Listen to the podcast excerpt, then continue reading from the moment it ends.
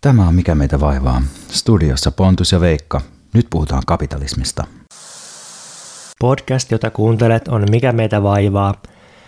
Täällä yhteiskunnasta ja popkulttuurista on keskustelemassa Veikka. Arvostelin Vogue-kulttuuria ennen kuin Obama teki siitä trendikästä Lahtinen. Ja Pontus – Piiskaan itseäni kirjoittamaan laiskottelusta nopeammin, purokuru. Lämpimin mielin ja kostein aatoksin jaamme ajatuksiamme hirveästä hikoilusta loppulaman aallon pohjassa. Seuraa meitä Instagramissa. Tämä on Mikä meitä vaivaa podcast. Podcast mikästä, meistä ja kaikesta, mikä meitä vaivaa. Hyvää päivää. Täällä on tänään vieraana kommunismin aave. Me puhutaan normaaliudesta, vaivoista ja vanhuksista. Kaupallinen yhteistyö. Tätä podcastia julkaisee Voimalehti ja sponsoroi Vasemmistofoorumi.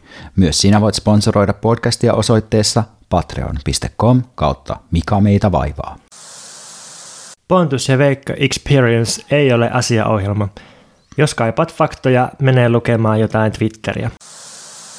Hei hei hei, on mikä meitä vaivaan aika. Täällä studiossa ovat jälleen megajuorueukot Pontus ja Veikka. Tänään keskustellaan taas uusimmista antikapitalistisista huhuista, joiden lähteenä toimii Veikan olohuoneen kukkapenkistä ronkittujen multapaakkujen muodostamista kuvioista tulkitut ennusteet. Moikka ja tervetuloa uuden Mikä meitä vaivaa podcastin jakson pariin. Tänään on vuorossa jakso numero 54 – Kohta lähestytäänkin tuhatta jaksoa. Enää 946 episodia, niin sitten voidaan juhlia tonnia. Podcast, jota kuuntelet, on Mikä meitä vaivaa. Kaikkia vinkkejä, mitä tässä ohjelmassa annetaan, saa käyttää vain omalla vastuulla, sillä vaikka me olemme korkeasti koulutettuja valkoisia podcast-ääniä, niin emme ole oikeasti minkään alan ammattilaisia. Lähetä toki ideoita, toiveita, kysymyksiä ja kritiikkejä ig Fasessa tai mailitse Mikä meitä vaivaa – at gmail.com. Sun vastuulla on se, tunnistaako palautteesta henkilöitä tai tilanteita. Älä siis lähetä esimerkiksi sellaista kysymystä, että Sijaitsen planeetalla nimeltä Maa, ja tätä planeettaa hallitsee sellainen yhteiskuntajärjestelmä, joka perustuu päättymättömän voiton tavoitteluun, ja sen takia imee elämän niistä ihmisistä, eläimistä kuin muustakin luonnosta, ja muuttaa kaiken pelkäksi jätteeksi vain sen vuoksi, että abstraktin vaurauden määrä voisi nousta loputtomasti. Kuinka voisimme murskata tällaisen yhteiskunnan ja perustaa sen tilalle mielekkäämän ja kestävämmän elämänmuodon, koska silloin joku saattaa tunnistaa tilanteen ja pahastua nyt kun noista feikki-introista on selvitty, niin voidaan oikeaksi introksi lukea se, mitä Hesari tänään niin kuin nauhoituspäivänä meistä kirjoitti. Öö, mä siis heräsin siihen, että, että Veikka lähetti mulle tällaisen, että öö, Hesari on valinnut Suomen parhaat podcastit ja sitten kirjoittaa näin – Veikka Lahtinen ja Pontus Purokuru tarkastelevat Mikä meitä vaivaa podcastissaan poliittisia aiheita äärivasemmistolaisesta näkökulmasta charmikkaan flegmaattisella otteella. Jaksot setvivät poliittisen kulttuurin kiemuroita ja tekevät niistä kuulijalle ymmärrettäviä. Eli narisevista postmiehistä on päästy nyt charmikkoaseen flegmaattiuteen. Ja äärivasemmistolaisuuteen. Niin se on kyllä ollut ehkä jollain tavalla kuviossa koko ajan. Vai mitä sanot Pontus? Pontus oli siis ihan raivona, kun meitä sanottiin äärivasemmistolaisiksi. Mä en ihan ymmärrä miksi. En ollut raivona, tämä oli Veikan dramaattinen kärjestys.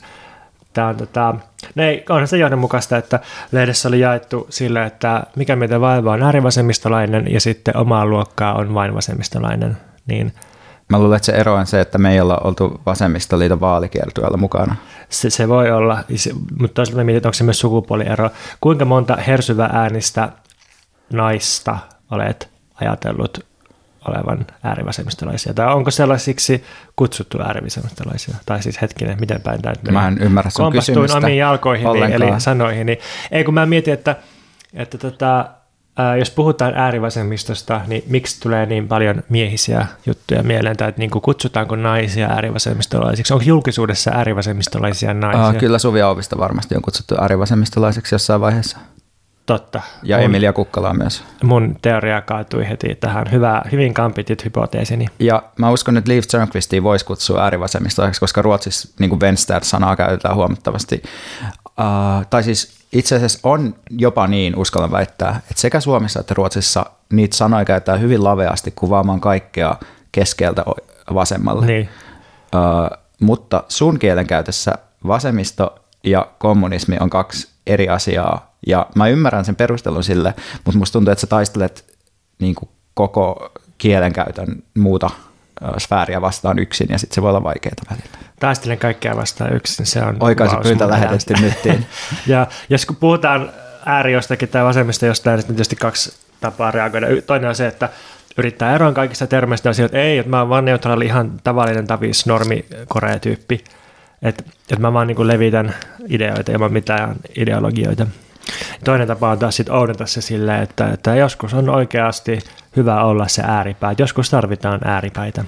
Niin, mun mielestä se voi ajatella silleen, mm, jos tekee semmoisen janan, että kuinka paljon yhteistämistä vaatii. Jos vaatii kaiken yhteistämistä, niin sitten voi olla ikään kuin ääripäässä, jos toisessa ääripäässä on niin kuin kaiken yksityistämistä vaativa tyyppi. Mutta valitettavasti tämä jana ei niin kuin riitä oikein kattamaan näitä eroja kauhean hyvin, koska ö, silloin kun vasemmistolainen puhuu kaiken yhteistämisestä, niin se puhuu siitä, että kerätään kaikki valtion alle ja sitten valtio hallinnoi. Niin, ja sitten kun kommunisti puhuu yhteistämisestä, niin sitten se on sillä, että kerätään kaikki myös valtiolta ja laitetaan ne jotenkin tasaisemmin. Niin ja sitten se ajatus on ehkä myös se, että ei kerätä, vaan rakennetaan niin kuin tuotannosta lähtien jotain semmoista järjestäytynyttä voimaa, joka kerää tai jotenkin tälle. Puhkaistaan kaikki rahaseliöitä ja laitetaan maahla virtaamaan. Et vasemmistolainen puhuu ehkä enemmän niin kuin demokratiasta, että otetaan demokraattisesti haltuun omaisuuden hallinta ja sitten, uh, ja sitten taas tämmöinen uh, kommunisti ehkä ei ajattele, että se on mahdollista. On li- ihan liian varhainen aamu, että mä osaisin sanoa kommunismista mitään järkevää, plus mä en juonut kahvia vielä. Meillä on jo yksi jakso, missä sä muistaakseni määrittelet sitä semmoisen 15 minuuttia, että ehkä joku, jos haluaa, niin tota voi käydä kuuntelemassa ton, mikä se jakso nyt oli nimeltä, joku looseri vasemmista vai ei? Jotain sellaista. Joo. No ei se, mennään eteenpäin. Tosi kiva pitkästä aikaa olla ihan studiossa äänittämässä. Nyt kun meidät on legitimoitu näin Hesarinkin taholta ja on nukkunut lääkkeillä, tosi mutta kuitenkin ihan kohtalaisesti ja tässä on vielä energiajuomat ja, ja georgialaiset vedet ja kaikki pöydässä, niin ai että, mitä kuuluu? Röyhtäilyttää ja mä oon nukkunut ihan päin pershelvettiä ja mä en myöskään vieläkään juonut sitä kahvia ja mä kiitollinen, että sä ostit mulle nokkua, mutta tää ei ole vielä ainakaan niin kuin alkanut potkimaan aivoissa. Pont- Pontus on lähdössä siis Jyväskylään residenssiin ja se tuli matkalaukun kanssa tänne, koska se on lähdössä sinne seuraavaksi. Sitten mä näin sen tuossa uh, joukkoliikenneasemalla ja sitten mä sanoin sille vaan, että viimekin sä oot jättänyt sun kumppani ja muutat mun luokse. Sitten mä sanoin Veikalle, että ihanaa tulla matkalaukun kanssa sun luo silleen, että me näytetään ihan samalta. Meillä on samanlaiset pipot, kuulokkeet ja pitkät takit, ja sitten Veikka on ostanut mulle aamiaista. Sitten pyysin Veikkaa ostamaan mulle jotain suolaista leipomotuotetta. Veikka osti mulle mansikoita sen sijaan. Mä unohdin sen suolaista leipomon tuotteen, mutta sulta taisi olla jotain muitakin kuulumisia. Ja mä oon siis tota, tässä toipunut kirjamessuista, jossa sattuu erilaisia kommelluksia ja kommervenkkejä. Ää, muun muassa juttelin ää, Jukka Viikilälle, joka on siis tämä kirjailija, runoilija, Finlandia voittaja, ja sitten mä olin sille sillä, että niin, että mitä sulta on tullut sen Finlandia-kirjan jälkeen, että yksi kirja on tänne tullut, ja sitten sieltä, ei, ei, mä oon kirjoittanut vain yhden kirjan koskaan, ja sitten osoittautuikin, että se on oikeasti Jussi Nikkilä, joka on kirjoittanut näyttelijä nimisen romaani, eikä Jukka Viikilä, mutta se näytti ihan Jukka Viikilältä mun mielestä. Niin siis kummalle sä puhuit, Jussi Nikkilälle? Sillä mä puhuin oikeasti. Luultavasti. Joo, ehkä. Korjatkoon se, jolle mä puhuin sitten, jos mä tarkoitin väärin. No sitten varjokirjamessujen alakerrassa, niin kohtasin semmoisen ruotsalaisen alakulttuurityypin, jonka nimi oli tietysti Pelle. Of course. Sitten se vaati mua selittää, että mistä mun römaani kertoo ja mistä mä sain siihen tota, niin kuin inspiraation. Ja sitten, koska en osaa ruotsia, niin aloin sitten englanniksi selittämään ja enpä ole kyllä ajatellut aikaisemmin, että miten voisi romaanista puhua englanniksi. Mun mielikuva on jotenkin, että well it is you know like we all use like social media very much but it's bad also because like uh, it's good because language develop but bad because like the self is absorbed and becomes this very rhizomatic, you know. Siis just, just tolleen se meni, paitsi huomattavasti takeltelevammin silleen, että I use language in the internet and then internet language is not in literature, but when I look at literature I realize internet language needs to be in literature, so I take the internet language and put it in literature. niin jos toi supersankari elokuva, niin toi olisi ensimmäinen askel sinä, että se muuntaudu sisäkiksi. Joo, uhuh. Vieressä oli suomalainen kaveri kuuntelemassa, joka sitten sen jälkeen kommentoi, että niin, että et ole tainnut puhua tästä kirjasta siihen englanniksi aikaisemmin, ja oli ihan oikeassa. Joo, no mutta sitten kirjamessuillahan aina julkaistaan ää, Hesarin kymmenen esikoiskirja ehdokasta, ja Hesari on freimannut siis kisan sille, että kymmenen parasta esikoiskirjaa. Tänään kuullaan myös Ote erään esikoiskirjailija ehdokkaan Jouni Teittisen runokirjasta Sydäntasku. Niin kannattaa kuunnella jakso loppuun asti, koska siellä tulee runoutta sitten tästä. Tai kelata sinne. Ei saa kelata, koska mä haluan päästä oikaisemaan tämän. Mä siis oikaisen tämän sen takia, että tota, mä saan ää, tästä valitteluja ja myötätoivotuksia, niin siksi mä haluan oikeastaan, että, että siis ton Hesarin esikoiskilpa ää, Raadin johtaja, mikä, niin on, kai se on johtaja, kirjoitti omassa lehdessään, siis Hesarissa 23. lokakuuta tällä tavalla. Kolumniotsikko oli, mikä hän hilvetti se itse asiassa oli, se oli joku semmoinen, että kuka on esikoiskirjailija, jotain tällaista pohdintaa. Kirjoitti näin. Pontus Prokuru puolestaan olisi kai ollut debutantti viime vuoden esseekokoelmallaan täysin automatisoitu avaruushamoluksuskommunismi, mutta sitä raati ei omatoimisesti hoksannut napata kisaan, eikä kustantaja ilmoittaa mukaan, toisin kuin tänä syksynä ilmestyneen Remaanin, joka ei siis ole esikoisteos. Niin, niin nyt haluan oikeastaan, että kustantaja lähetti kolme kappaletta mun esikoisteosta kyllä tonne kilpailuun, ja kustantaja ei lähettänyt tätä mun uutta kirjaa sinne.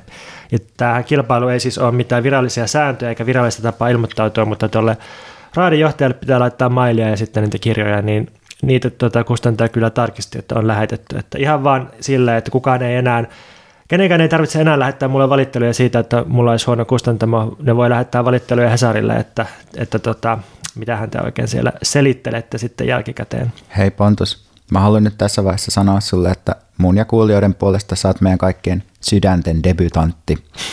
Ja tähän liittyen, mikäli olet kiinnostunut Pontuksen teoksesta täysin automatisoitu avaruushamon luksuskommunismi, niin meillähän on siis alkaa massa tänään jopa siitä sähköinen lukupiiri, joka siis tarkoittaa sitä, että me julkaistaan koneluettuna jokainen Pontuksen essee tästä täysin automatisoitu avaruushamoluksuskommunismi-kirjasta, ja sen lisäksi käydään keskustelu jokaisesta näistä esseistä. Tämä tapahtuu Patreonin puolella osoitteessa patreon.com kautta mikä meitä vaivaa. Hinta taitaa olla jotain 4,5 euroa, että pääsee mukaan. Kaikki tämä kaupallistaminen on siis veikan ansiota. Mä harasin pitkään vastaan, mutta... Niin ja kaupallistamisesta puhuminen on musta ehkä hiukan liiottelua verrattuna sen kirjan tähän asti sen markkinointiin, mutta kyllä minäkin yritän. Mä saan jo sellaisen yksityisviestin, että ihan hirveätä kapitalismia tuommoinen, että te markkinoitte omaa tuotostanne. Niinpä. Mitä tuohon nyt sanoo. Sitä se on. Niin. Joo, kiitos tästä sydänten taksikuski Veikka tästä ää, insertistä. Mutta tota, vielä, vielä toinen oikaisu sitten, tai tämmöinen niin tiedotus kaikille. Tämä on musta törkeätä podcast-muodon hyväksikäyttöä, Tämä että on, sä mutta... korjaat vääryyksiä niin, julkisuudessa mä, mä oon niin iloinen, että, että meillä on oma podcast, josta me voidaan puhua ihan mistä asiasta This tahansa. was not the plan. Mä kirjoitin pitkästä aikaa tieteelliseen julkaisuun tekstin, Tiedeedistyslehti numero 3 2019. Tästä tätä ranskalaisesta hapattaja Mela Meijasuusta, Meillassouks kirjoittaa tämmöinen ranskisfilosofi, joka oli kuuma trendikäs tuossa vajaa kymmenen vuotta sitten ja nyt täysin unohtunut ja sitten siitä tehtiin teemanumero, niin kirjoitin sitten sinne sellaisen pitkähkön kommentaarin siitä. Niin, niin sitten tämä lehti oli mennyt julkaisemaan siitä ensimmäisen raakaversion, jota ei siis ollut tarkoitettu julkaistavaksi, niin jos joku nyt siellä ihmettelee, että mit, mitä tämä tuuba oikein tässä tiedelehdessä on, niin tiedoksi sitten, että korjattu versio on mahdollisesti tämän jakson ulos tullessa niin julkaistu jo sitten tutkijaliiton nettisivuilla tai blogissa tai Facebookissa tai missä lie niitä julkaisevatkaan. Ja ihan vaan tiedoksi Pontus sulle, kun sä oot miettinyt mun kirjoittamistapaa, niin se meidän välinen ero on se, että toi olisi ollut se versio, mikä mä olisin julkaissut tarkoittanut julkaista, ja mua olisi itse asiassa ärsyttänyt, jos joku olisi halunnut kommentoida sitä jotenkin. Niin, Joo, tämän takia mua pelottaa tämä meidän nykyisen yhteistyökirjan kirjoittamisprosessi. No onneksi se ei ole kauheasti edennyt. Me tarvitaan vielä 18 Patreon-lahjoittajaa, niin sitten sit lähtee pyörät pyörimään. Sitten lähtee uuteen nousuun. Hmm. Mitä sulle Veikka kuuluu? Kiitos, ihan hyvää mulle kuuluu uh, normaaliutta, tai me ollaan puhuttu aikaisemminkin normaaliudesta, ja sä oot puhunut siitä, miten normaalius toimii tietyssä määrin, jos menee vaikka turistina jonnekin Kanarian saarille, niin on ihanaa olla turisti. Niin, tai sitten, että jos käy yhteiskunnallisen riittää läpi ja sitten saa jotain, ää, vaikka jotain lahjoja, mitä ihmiset antaa riitteen kohdalla, niin sitten tuntuu hyvältä ja sitten saa lahjoja. Nimenomaan. Ja mä oon aina ajatellut silleen, että, että koska normaalius on kuitenkin yhteiskunnallisen samuuden ja kuuluvuuden tuottamista, siis jotain, mitä tehdään tietoisesti tiettyjä tarkoitusperiä varten ikään kuin ylhäältä päin. Voidaan esimerkiksi myydä kuluttajille jotain takkeja tai pipoja tai stereoita tai puolueita. Niin tehdään tämmöinen, kehitellään tämmöinen normaaliusfiktio, joku tämmöinen keskimääräinen ihminen, jota ei oikeasti ole olemassa. Normitetaan ihmisiä ja sitten se voi, mun, niin kuin mä ajatellut, että se voi myös jättää huomioimatta tämän normi-ihmisen, koska se on fiktio ja jokaisella ihmisellä oikeasti on aina omat perversiot ja kuulumattomuutensa. Mutta sitten viime aikoina mä oon tehnyt pari asiaa, jotka on muuttanut hiukan mun ajattelua tässä suhteessa. Mä oon kuunnellut ensinnäkin self-help-äänikirjoja, kuten Kimmo Takasen Tunnelukkosi, Murrat tunnelukkosi ja Parisuhteen tunnelukot. Veikkaan näitä tuputellut kaikkialle. Mullakin on nyt lainassa tunnelukkokirja ja mä oon löytänyt itsestäni kolme tosi vahvaa tunnelukkoa ja sitten ehkä viisi vähän vähemmän vahvaa. Me tullaan puhumaan tästä lisää tässä jaksossa, kuin myös Liisa Uusitalo Arolan kirjasta Uuvuksissa – mutta näitä mä oon kuunnellut. Sitten mä oon käynyt kiipeilemässä ja kuunnellut pukuhuonejuttuja, eli niin sanottua locker room talkia, josta Trump myös puhui. Ja mä annan esimerkin nyt tästä jälkimmäisestä. Kaksi siististi pukeutunutta mun ikäistä miestä, uskaan sanoa nyt miestä lähinnä sen takia, että on miesten pukuhuoneessa, juttelee keskenään. Mitäs, mitäs teillä se lattiarempa etenee? No ihan kivasti, kiitos. Varmaan tuossa niin ensi viikolla pitäisi olla valmiina. Hei, teidän pitäisi joskus tulla Viivinkaan meille kylään, niin voitaisiin vaikka pelata vähän lautapelejä. No joo, sehän, sehän olisi kivaa. Ja tä, tässä ei siis ollut edes nyt niin kuin mitään dramatisointia, vaan toi oli se keskustelu hyvin pitkälti. Ja tämä keskustelu käydään ilman mitään vaivaantuneisuutta, ilman minkäänlaista tietoisuutta siitä, että millaisia kliseitä se on täynnä. Ja samalla tavalla kuin tämä keskustelu, niin nämä kiipeilevät ihmiset käyttää muun muassa sellaisia epäironisia nyrkkitervehdyksiä, kutsuu toisia äijiksi tai että mitä jääpä, miten menee, hei, hei tosi hienosti kiipestä tässä, hei. Uh, ja näin. Sitten näissä self-help-äänikirjoissa on tämän tyyppisiä esimerkkejä. Liisa on harmistunut siitä, että Matti ei riittävästi hoida kotiasioita, eikä kuuntele hänen huoliaan. Aina se on töissä, Liisa toteaa. Ja tämä kirja on, niin kuin, tai nämä kirjat on tarkoitettu samastuttaviksi ja niin kuin mahdollisimman helposti tunnistettaviksi. Niin nämä molemmat on ollut mulle osoituksia siitä, että, että okei, että normaalius on tuotettua, mutta se ei tarkoita, että se ei olisi todellista. Se ei tarkoita, etteikö se olisi ihmisten ns. aito kokemus niiden ruumiissa, kokemus maailmasta, jonka, ja, ja mä itse tarkastelen tätä asiaa tämän kokemuksen ulkopuolelta. Et aiemmin mä saatoin ajatella silleen, että epänormaalius olisi coolia, mutta nyt mä oon ruvennut miettimään, miten se on paljon myös niin semmoista kohtaamattomuutta ja ulkopuolisuutta. Että kun mulla ei ole sitä elokuvista tuttua coolia graffamaalariporukkaa, jonka kanssa mä herättäisin öisin pahennusta radan varsilla, vaan mä elän rauhallista elämää näiden ihmisten keskellä, joiden kokemusmaailmat ei avaudu mulle, niin sitten sit on tullut mulle itse vähän surullinen olo. Onko sun surullinen olo tai se varsinainen vaiva siis se, että, että sä kohtaat ihmisiä, joita sä et kohtaa? Joo. Että sä, sä niin kuin kohtaat todellisia ihmisiä ja sitten kokemusmaailmat on vaan niin erilaiset, että sä koet sellaista ää, vähän surullistakin erillisyyttä. Sä et vaan niin kuin konnektaa tai samastua. Just näin. Joo. Toi, noin self-help-kirjat, niin mä ajattelen, että ne on niin kuin ihan sitä samuuden tai normaaliuden tuotantoa. Että ne on niin tarkoituksena täynnä niin geneeristä kamaa, että jokainen voi niin kuin täyttää ne sitten omilla varsinaisilla kokemuksillaan, ja jotta ne pystyy vetoamaan laajasti, niin niiden pitääkin olla mahdollisimman tyhjä ja, ja tota, jotenkin itsestään selviä, että niin kuin, niihin mä en niin kuin liikaa laittaisi ehkä painoarvoa, mutta, mutta sitten nuo keskustelut ja niin kuin, ää, ihmisten konkreettiset kohtaamiset, niin ne on tietysti sitten semmoinen, että siitä, siitä niin kuin ei pääse yli eikä ympäri eikä pysty, pysty tota selittelemään, ja, ja tota, joo, kyllähän niin kuin, Uh, jos mä mietin mun vanhoja kavereita ja puolituttuja, niin jossain vaiheessa aika aikaisin, ehkä siinä vaiheessa kun itse lähti opiskelemaan parikymppisenä, niin huomasi kyllä, että, uh, että tuttujen elämät lähti niin kuin kahdella tapaa eri suuntiin mun elämästä, että toisilla tutuilla se lähti just tohon suuntaan, että, ää, että ne alkoi käydä tosi paljon töissä ja säästää, jotta ne saisi asuntolaina, jotta ne saisi omakotitalon jostain pikkupaikkakunnalta. Ja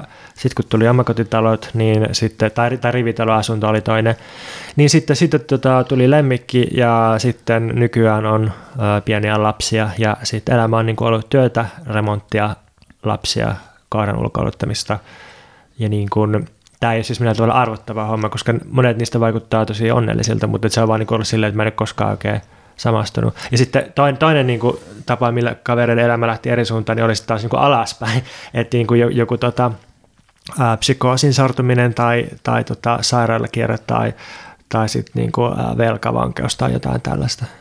Ja jos sinä kapinallinen kuuntelijamme nyt siellä kotona ihmettelet, että mutta miksei Veikka vaan sitten hengaa semmoisessa kapinallisten yhteisössä, niin voin kertoa, että ei, eipä ole näkynyt.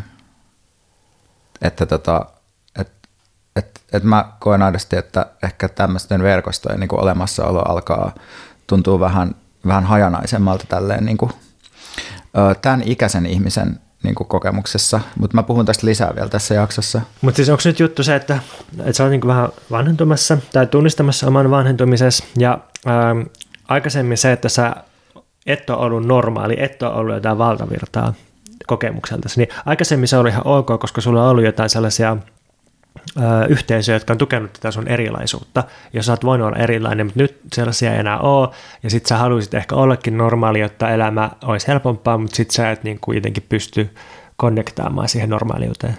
Niin, tai en mä ehkä haluaisi olla normaali, mutta mä huomaan, että mä oon niin pudonnut tilanteeseen, jossa – jossa multa, puut, multa puuttuu työkalut sitä normaaliutta vastaan tai multa puuttuu sellainen niin kuin kokemus yhteisyydestä, joka antaa suojan sille normaaliudelle. Niin, mä mietin, että, että kun käytetään tämmöisiä käsitteitä niin kuin normaali ja epänormaali, niin siinä on niin kuin yksi ää, abstraktiotaso välissä enemmän kuin jos me puhuttaisiin jotenkin konkreettisesti, että, että, tota, että joo, että mua ei lattiaremontit kiinnosta tai omistusasuminen tai jotenkin tällä, että, että mietin sitä että niin kuin mistä tulee se tarve hypätä niin kuin taaksepäin ja puhua normaalista ja epä, epänormaalista. Miksi ei riitä, että me puhutaan siitä, että että tuommoinen elämäntapa, johon kuuluu se ja se, tuommoinen maskuliinisuus, noin nyrkkitervehdykset, niin että, että okei, että mä en koe, että mä kuulun siihen. Miksi, miksi niin hypätään sitten laajemmalle tasolle yleistetään, että, että tota, en koe olevani normaali.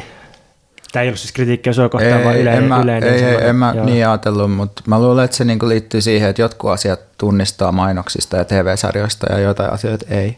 Niin, eli, eli se on kuitenkin sit tosi paljon niinku representaatioiden median kautta se, että no, mikä, mikä on Niin, normaali. no sillä mä ajattelin, että se normaalius myös syntyy, että mm. niin ne tietyt elämisen mallit esitetään helppoina ja saavutettavina. Niin, joo. Mutta niin, mulle se, se on vaan niin tosi mysteeristä, että – että niin kuin, tai kun mä jotenkin ajattelin sillä, sillä larppaamisen kautta, että mä voin niin kuin, voin läht, voisin larpata jotakin, kyllä, kyllä mä varmaan voisin larpata jotain maskuliinisuutta jonkun aikaa tietyllä tavalla, mutta et en mä niin kuin, tai se olisi silti ongelma, että siinä olisi joku semmoinen etäisyys ja semmoinen gappi, mutta sitten miltä tuntuu ihmisestä, miehestä, joka niin kuin ei koe ongelmaa sen miehisyytensä kanssa, että se vaan niin kuin tekee niitä nyrkkitervehdyksiä ja sitten äijäilee menemään, niin miltä se tuntuu? Että siis onko oikeasti olemassa ihmistä, jolla on niin kuin sellainen välitön yhteys siihen, mitä sä kutsut normaaliksi? Mm, meidän pitää ehkä etsiä tänne semmoinen vieras joskus, mutta siis uh, mä uskon, että se, että se on vaan semmoista flow-kokemusta ehkä ja sitten se väliin se flow niin kuin, sit hajoaa eri syistä, mutta niin kuin, mietin myös, tässä on ehkä mun ja sun välillä semmoinen ero, että mä oon palkkatöissä, käyn kiipeilemässä, noin kaksi asiaa, mitä sä et tee, jolloin sulle ehkä ei tule niitä samoja kokemuksia. Niin, totta, että mun, mun niin päivärytmi on niin sanotusti niin epänormaali, että mä en edes törmää normaaleihin normoihin, joten mulle ei tule tällaisia ristiriitoja. Niin, eikö sut ole määritelty tässä me itse asiassa puhutaan ihan liikaa Hesarista, mutta siis, mutta eikö sut ole määritelty siinäkin johonkin kallion punavihreään kuplaan? Mua alkaa huolestuttaa tämä ää, Hesarin name droppailu tässä. Siinä vaiheessa, kun, Syytä huolestua kyllä. Siinä vaiheessa, kun omaksuu porvarien määrittely itsestään, niin sitten on kyllä hävinnyt peliin. Itse asiassa voi sanoa tässä välissä, että että me yhdessä aikaisemmassa jaksossa jotenkin kauhisteltiin sitä, kun oli esitetty jotain tämmöistä niin kuin, jotain nettiaktivismikritiikkiä silloinkin. Ja sitten siinä se jakson lopussa sanoit jotenkin, että, että siinä vaiheessa, kun niin kuin päätyy Sannikka ja Ukkola, niin peli on menetetty. Hmm. Ja sitten kun mä julkaisin semmoinen nyttiessä, niin mullehan soitettiin Sannikka ja Ukkolassa, että tulisiko juttelemaan tästä, kun kaikki meni liian pitkälle. Mutta sitten voi kysyä, että mikä on tämä peli, jota ollaan menettämässä koko ajan, ja pitäisikö meidän lopettaa sen pelaaminen? No, mä en kuitenkaan mennyt sinne sentään. hyvä, hyvä, kieltäydyt pelaamasta sitä. Kaikki hyvä saavutetaan kieltäytymällä. Jep. Mikä sua Pontus vaivaa? No nyt on todella iso vaiva, semmoinen vaiva, että ei mahdu ovesta eikä pöntöstä. Jättivauva. Giant baby juttu. Joo, siis jos laittaa jonnekin vaikka Helsingin Sanomien hakulootaan, että syntyvyys, niin tulee kyllä sellaista paniikkiryöpsyvyörytystä, että ei pysty kyllä kestämään ilman energiajuomaa sellaista. Tota, siis, no, kyllä kaikki tietää, mistä on kyse. Siis tämä kauhea, kauhea vauva, tai vauvattomuuspaniikki, jota mediassa asiantuntijoiden ja asiantuntemattomien voimin rummutetaan joka toinen päivä. Vauvarummutus. Niin. Silloin oli parempi aika, kun oli pelkästään homorummutus. Se oli paljon siedettävämpää kuin tämä vauva rummun soiminen. Niin, homoromutuksesta tulee hyvä mieli, vauvaromutuksesta ei. Ei, joo, sitten tulee vain syyllinen olo. Ja sitten kun se vielä kohdistetaan erityisesti naisiin, vaikka tota, ilmeisesti niin ää, lapsettomuus koskee enemmän miehiä kuin naisia tilastollisesti. Niin, että lapsettomuuden syy on niin kuin enemmän miehiä. Ei, ei vaan siis, jos katsotaan, että kuinka suuri osa väestöstä on lapsettomia, niin useampi mies on lapseton kuin nainen. Ja tämä ilmeisesti johtuu siitä, että on miehiä, jotka saa useampia naisten kanssa lapsia mutta sitten ei toisinpäin. Miten ne sitten on lapsettomia? Ei kun siis, että sen takia, että osa miehistä niin tekee lapsia monien Aa. naisten kanssa, niin sen takia niin kuin isompi osa miehistä ja ilman lapsia kuin naisista. Niin, niin mä mietin just kanssa, kun sä sanoit niin kärsii lapsettomuudesta. Ehkä. Okei, ei, ei kärsi, kärsiminen on väärä sana, mutta niin. se on lapsettomia. Ei kärsi, ei, ei kärsi, vaan on lapsettomia. Joo, aivan. Joo, kun, siis tossa, kun mä siis luen Joo. nyt just tuota Leif Strömqvistin uutta uh, albumia, joka käsittelee uh, suhteita ja rakkautta. Mm. Uh, sen nimi on Den rödaste rosen slår ut.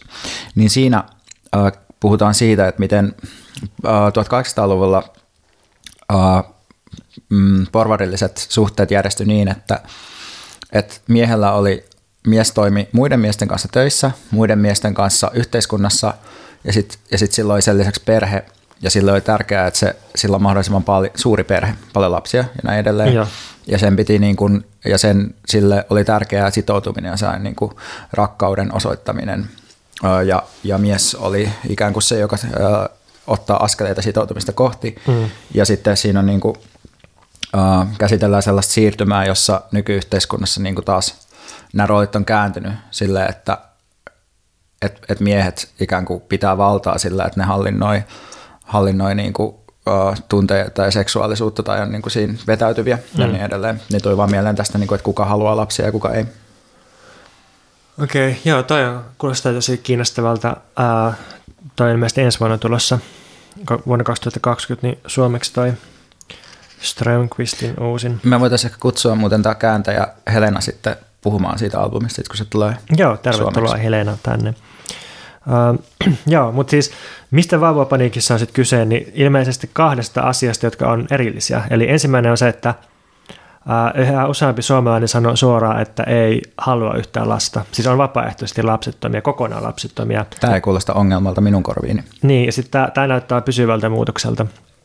Ja tota, tätä ilmeisesti ei pidetty ö, pitkään ongelmana tai johonkin aikaan ongelmana, mutta sitten kun syntyvyysluvut alkoi laskea ennätys alas, niin sitten niin kuin tästäkin tuli ongelma.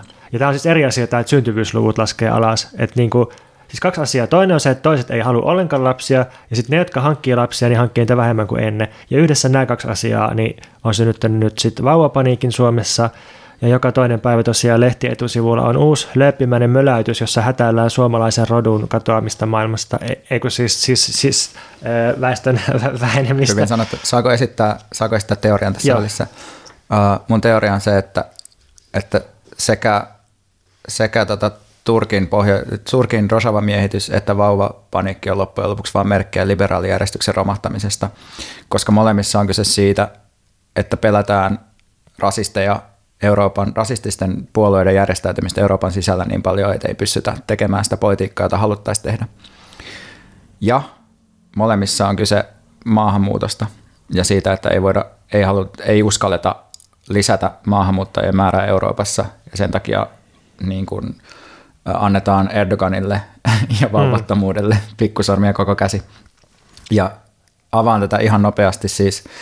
Turkki on, Turkin Erdogan on uhkaillut, että mikäli Syyrian miehitykseen puututaan, niin hän päästää 3,5 miljoonaa pakolaista Eurooppaan. Mm. Ja koska Euroopan maat, valtiot on tehnyt Turkin kanssa, ei diktatuurin kanssa pakolaissopimuksen, niin, niin sen seurauksena se, että ne ei voi puuttua Turkin politiikkaan, koska sitten ne pelkää, että jos, jos ne rupeaa puuttumaan ja Eurooppaan tulee lisää pakolaisia, niin sitten äärioikeistolaiset puolueet ottaa vallan. Niin, että siinä on tämmöinen tupla pelko, että toisaalta pelätään niitä itse pakolaisia, mutta toisaalta pelätään sitä, että jos pakolaisia tulee, niin äärioikeisto vahvistuu. Niin, ei, ei keskusta oikeastaan pelkää pakolaisia samalla tavalla. Ne, ne on kuitenkin ihan valmiita niin kuin, ottamaan vastaan sitä työvoimaa, halpaa työvoimaa, ne ymmärtää sen niin kuin potentiaalin niin kuin laskea työvoiman hintaa pakolaisilla. Ja sitten taas äärioikeisto ö, vastustaa tätä. Mm. Ja, ja niin kuin tuossa vauva-jutussa on tavallaan vähän niin kuin sama juttu, että voitaisiin kyllä niin kuin maahanmuutolla korjata tätä väestövinoumaa tosi helposti, mutta se ei mm. onnistu, koska pelätään, että silloin äärioikeistolaiset puolueet saa vallan ja sitten tämä liberaali järjestys romahtaa lopullisesti. Joo, joo, joo, joo, ja missäpä ei olisi äh, kyse liberalismin kriisistä. Mutta siis, Ainakin meidän näkökulmasta. Niin, mutta joo, tämä on tosi, tosi, tosi mielenkiintoinen ja paljastava minusta tuo kysymys siitä, että jos oikeasti ollaan niin huolissaan väkiluvusta ja työikäisestä väestöstä, niin, niin kuin maailmahan on täynnä ihmisiä, jotka haluaisi, tai ei nyt täynnä, mutta muutama ihminen maailmalta olisi kyllä tulossa tänne paikkaamaan niitä lukuja. Mutta, Ainakin Suomen väestöön nähdään aika moni ihminen. Niin, niin. Joo, mutta siis ilmeisesti tässä vauvapanikoinnissa niin ei ole mitään uutta, ja missäpä nyt lopulta olisi, paitsi ehkä internetissä.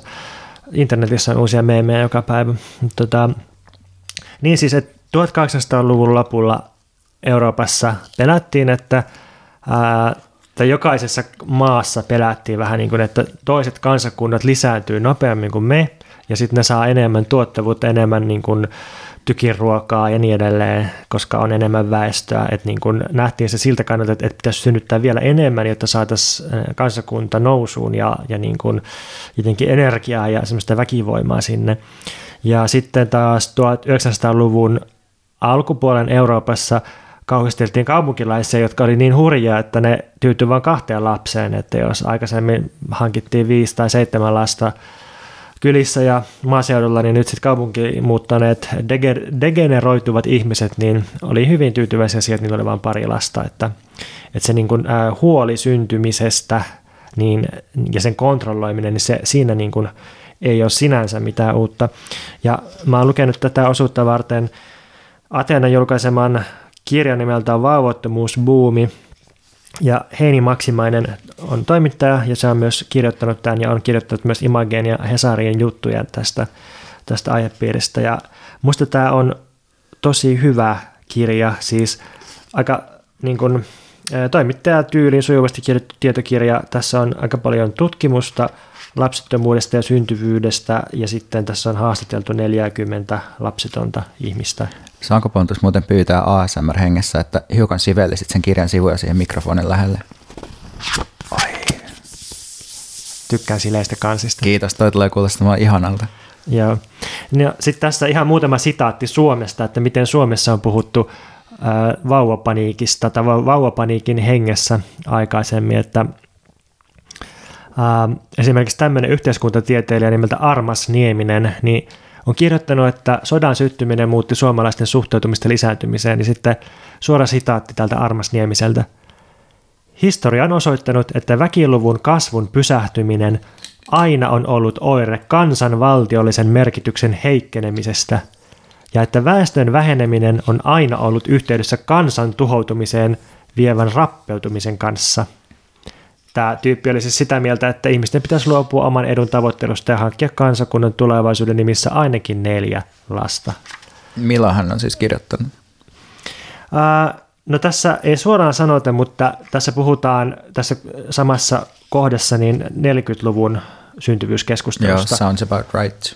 Joo, ja sitten tässä 40-luvun syntyvyyskeskustelussa niin yksi opettaja on salanimellä, salanimellä M. Lause kirjoittanut näin, että kaksi lapsijärjestelmä perustuu sataprosenttiseen itsekkyyteen, sitä ei voi millään puolustaa. Erityisesti tämä tyyppi paheksuu, että paheksuu näin, että Ylä- ja virkamiesluokan lapsiluvun vähenemisen historia on hyvin suureksi osaksi tämän luokan naisen turmeltumisen ja itsekkäisyyden ja elintason ylellistymisen historiaa. Niin okei, kuulostaa hirveän kadulta ja julmalta, mutta onko tuossa nyt niin kauheasti eroa siihen nykykeskusteluun, jossa naisia paheksutaan siitä, että ne on itsekkäitä ja niin kuin viettää ylellistä elämää humputelevaa ja ei synnytä lapsia, niin eroa siis siinä, että tuohon aikaan synnytettiin kaksi lasta ja se oli itsekästä, nyt ei synnytetä ehkä yhtään lasta ja se on itsekästä. Kontrolli säilyy ja aika samankaltaisena. Niin, no niin ainakin musta tuntuu, että siinä on niin kuin jotenkin semmoinen sama, sama fiilis siinä mielessä, että tuollaisella puheellahan ei tietenkään vaikuteta ollenkaan siihen, että hankkiiko ihmiset lapsia vai ei, koska se ei riipu niin kuin ihmisten tuollaisista äh, niin kuin moralis, moralisoinnilla herättävistä mielenliikkeistä mm, kuitenkaan mm, kauheasti, mm. vaan että et usein ne syyt äh, niin kuin on moninaisia ja kuitenkin usein liittyy niin johonkin semmoisiin niin laajempiin, toisaalta niin kuin ehkä laajempiin sellaisiin niin kuin perheideaalin muutoksia ja sitten toisaalta tietysti ihan niin kuin materiaalisiin olosuhteisiin ja tällaiseen, että musta voi ajatella, että siinähän mm. moralisoi, mm. niin kuin, että ei se, ei se vaikuta mihinkään. Niin, niin että se voi aiheuttaa lähinnä ihmisille kärsimystä ja sitten tosiaan ne, on laajempia ja paljon vaikeammin selitettäviä muutoksia ne sitten, että mitkä vaikuttaa siihen syntyvyyteen tai syntymättömyyteen. Ja tässä Heini Maksimaisen kirjassa sitten käydään läpi niitä yleisiä tieteellisiä ja vähemmän tieteellisiä selityksiä vavuttomuuteen ja just tämä, että ihmiset ylipäänsä aloittaa myöhempään ää, niin kuin lasten hankkimisen suunnittelun ja jos aloittaa myöhempään, niin tietysti niitä lapsia ehtii sitten tehdä vähemmän.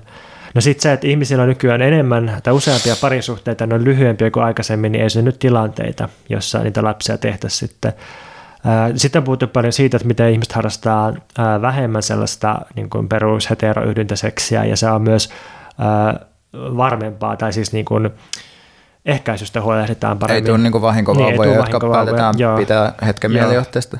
Sitten paljon on puhuttu yleisestä epävarmuudesta, siis liittyen elämäntalouteen, tulevaisuuteen ja ilmastonmuutokseen, mutta tämä on ilmeisesti aika epämääräistä, että missä määrin tämä vaikuttaa lapsettomuuteen, että kuinka moni ihminen oikeasti päättää olla hankkimatta lapsia ilmastonmuutoksen takia, jos ne muuten haluaisi lapsia. Niin ja sitten siinä on tietty se, että sitä on aika vaikea tutkia, että et niin, mistä, et niin. millainen epävarmuuden kokemus ihmisillä on ja paljon se vaikuttaa niiden ratkaisuihin, koska yleensä niin kuin, ainakin itselläkin on aina semmoinen olo, että tekee jotain tietoisia päätöksiä, mutta tavallaan sitä niin kuin, niitä päätöksiä kehy, kehystävään tilanneanalyysiin, niin. niin sitä on aika vaikea tutkia. Niinpä. Ja sitten yleisesti tuossa kirjassa nousee selityksenä on minusta halun puute. Siis, että kun aikaisemmin ajateltiin, että lapset on itsestäänselvyyksiä, että totta kai niitä tehdään, että niitä ei tarvinnut haluta erikseen, niitä vaan hankittiin ja niitä tuli. Niin nykyään ajatellaan, että pitää erikseen haluta lasten hankkimista. Sitten jos ei koe sellaista halua erityisesti, niin sitten sit ei hankita lapsia. Että se on kääntynyt niin kuin noin päin. Niin toikin on sellainen asia, mitä on niin kuin vaikea varmaan mitata tai, tai jotenkin jotenkin selvitellä. Ja sitten tässä kirjassa päädytään siihen, että se kokonaisuus on itse asiassa tieteellinen mysteeri. Ei ole mitään yhtä selitystä, että miksi syntyvyys on historiallisen alhaista. Mikä on musta silleen kivaa niin kuin tietokirjalle, että, että ei tarvitse olla mitään seksikästä yhtä avainta, vaan niin kuin voidaan todeta, että tilanne on monimutkainen ja me ei täysin tiedetä.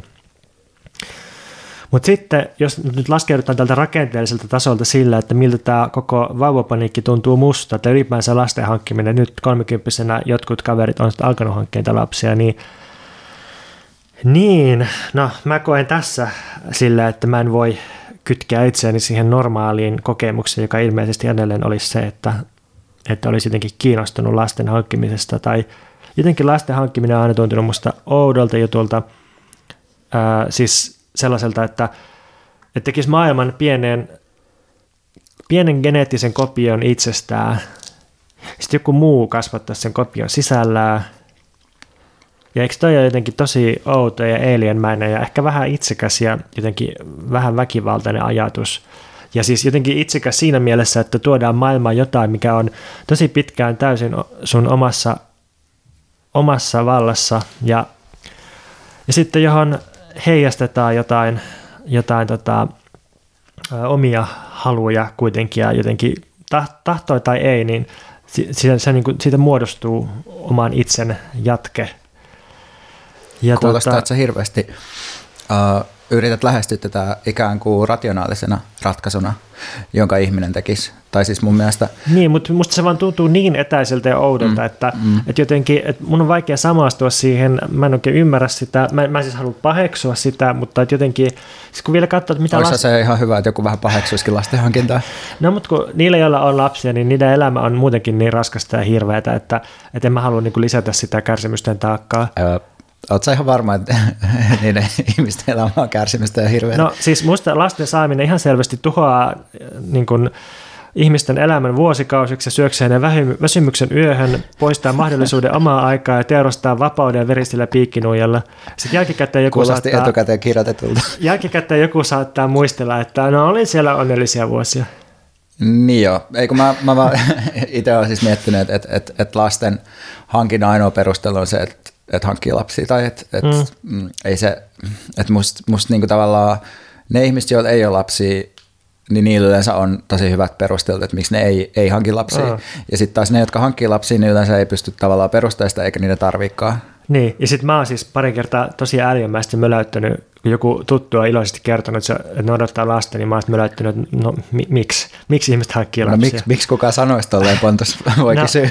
Niin, ehkä mun pitäisi hankkia sosiaalisia taitoja. No ehkä vähän voi yrittää. Niin, mutta siis tämmöinen norjalainen tyyppi kuin Thomas Hansen teki vuonna 2011. Onko oikeasti sanonut, että miksi te hankitte lapsia jollekin? Joka... Ää, ei, mutta mä, mä oon sanonut, että miksi, miksi tuota ihmiset hankkii lapsia. Niin, ja, joo. Niin, en, en silleen, että perustele sitä. Niin, että sä oot, niin. Ollut niinku, niin, että sä oot kiinnostunut siitä, että mit, mitä, niin. mistä tällainen hulluus joo. tulee.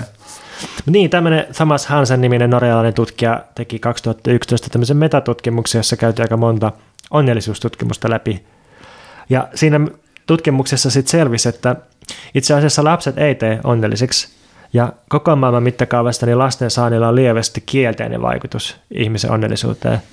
Oli pieni poikkeus, nimittäin Pohjoismaissa lastensaanti saattaa hieman lisätä onnellisuutta – kiitos sosiaaliturvan ja instituutioiden, jotka tukee vanhempia ja lapsia. Mutta nämäkin tulokset on ristiriitaisia. Niin ja mä uskon, että tässä niinku varmaan pitäisi kuitenkin katsoa sitä, että jos ne ihmiset, jotka nyt hankkii lapsia, ei saiskaan lapsia, niin miten se vaikuttaisi niiden niin onnellisuuteen. Että jos niillä on ajatus lasten hankkimisesta ja sitten ne joutuukin mm. ei-vapaaehtoiseen lapsettomuuteen. Niin, totta kai onnellisuustutkimushan muutenkin on aina hirveän hankalaa, että miten, miten ihmiset tulkitsevat ne kysymykset ja miten, miten niin kuin käsitteet määritellään ja miten voidaan vertailla maiden välillä ja kulttuurien kielten välillä ja niin edelleen. Mutta joka tapauksessa tuossa tuli myös ilmi, että, ää, että vanhemmat tyypillisesti liioittelee lasten merkitystä itselleen ja onnellisuuteensa ja sitten monissa kyselyissä niin monien vanhempien mielestä lasten hoitaminen on oikeastaan päivän kaikkein tylsimpiä juttuja. Ah, olipas, tuntuupas vapauttavalta, kun saa tämmöisen antinatalistisen vyörytyksen kerrankin tykittää. Tuntuu sille, että olen murskannut tabun ja sanonut jotain kiellettyä.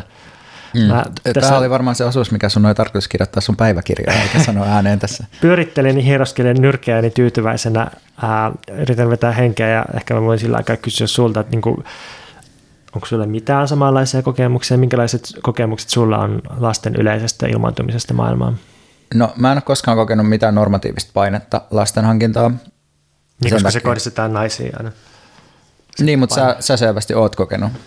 Öö, no vähän, mutta mm. Mut en, enemmän niin kuin läheiset naiskaverit on kokenut sitä. Joo, ja mulla on itsellä ollut silleen, että mä en ole, uh, mulla on jossain vaiheessa ollut silleen, että mä en ollenkaan halua lapsia, mistä mä oon päätynyt niin kuin siihen, että kyllä mä ehkä halunkin. Ja tämä niin kuin, muutos on ollut silleen mielenkiintoinen, että mä en oikeastaan osakkaasti perustella, että mihin se liittyy. Ja silloinhan helposti niin voisi ruveta puhumaan siitä, miten siinä on kyse niin kuin biologiasta – tai sitten vaihtoehtoisesti voisi puhua, ruveta puhua siitä, että miten siinä on kyse jotenkin elämän merkitysten tyhjentymisestä, kun täyttää 30. Kauhean ikäkriisi sulle menossa tässä jaksossa. Ei, kun, siis, niin, ei kun mulla, siis, mulla on semmoinen teoria, että no mä tuun puhua siitä kohta, mutta että, että musta ikäkriisi on niin kuin, uh, länsimaissa pysyvä mm, ilmiö, joka joo. alkaa niin kuin siitä pisteestä, mihin jäljitetään jonkinlainen biologisen rappeutumisen alkaminen. Degeneraatio. Niin, mutta et ei mulla ei, ei mulla niinku ehkä tällaisia kokemuksia kuin sulla, mutta kun sä oot puhunut usein niinku lapsista ja just siitä jotenkin siitä outoudesta ja alien, alienmäisyydestä niissä lapsissa ja kaikkea tällaista, niin, niin sitten mietin vaan silleen, niinku, että kun yleensä ihmisten, niin kuin, ihmisillä on semmoisia niin ensimmäisiä vauvakokemuksia omista sisaruksista, mitä sullakin on, niin mä mietin vaan, että miten, niin kuin, miten tätä voisi lukea sille psykoanalyyttisesti. Että onko se kokenut niin kuin oman, oman veljesi semmoisena alienina? Oh, ei, ja siis mä, mä, mä pidän lapsista oikeasti tosi paljon. Mä tuun toimeen lasten kanssa. Sussa oot itsekin hyvin lapsimainen. Niin, mä, mä oon semmoinen vieton, vieton ja irkikurinen leikkivä lapsi. Niin, niin siis mä tosi paljon pidän vauvoista ja oli ihan sairaan siistiä, kun pari vuotta sitten alkoi se kausi, että, että on saanut pitää niin kuin about vastasyntyneitä kavereiden vauvoja sylissä, niin se, se tuntuu tosi hyvältä ja hauskalta. Mulla ei, niin kuin, mulla ei ole mitään lapsia vastaan tai vauvoja vastaan, vaan päinvastoin niiden puolesta. Ja sitten sama, sama juttu nuorten kanssa, että tykkään, tykkään niin kuin toimia ja haluaisin ehkä paljon enemmänkin niin kuin olla tekemisissä niin kuin tosi nuorten ihmisten kanssa. Että se, se ei ole niin kuin se ongelma. Mutta mä ehkä niin kuin sit, kun mä työstin tätäkin pakettia tähän podcastiin, niin mä tajusin, että ei se ongelma kyllä ehkä ole lasten hankkiminen tai lapset, vaan se on, se on perhe ja suku ja perhekeskeisyys ja suvun jatkaminen. Ne on ne asiat, mitkä mua tässä kyrsii.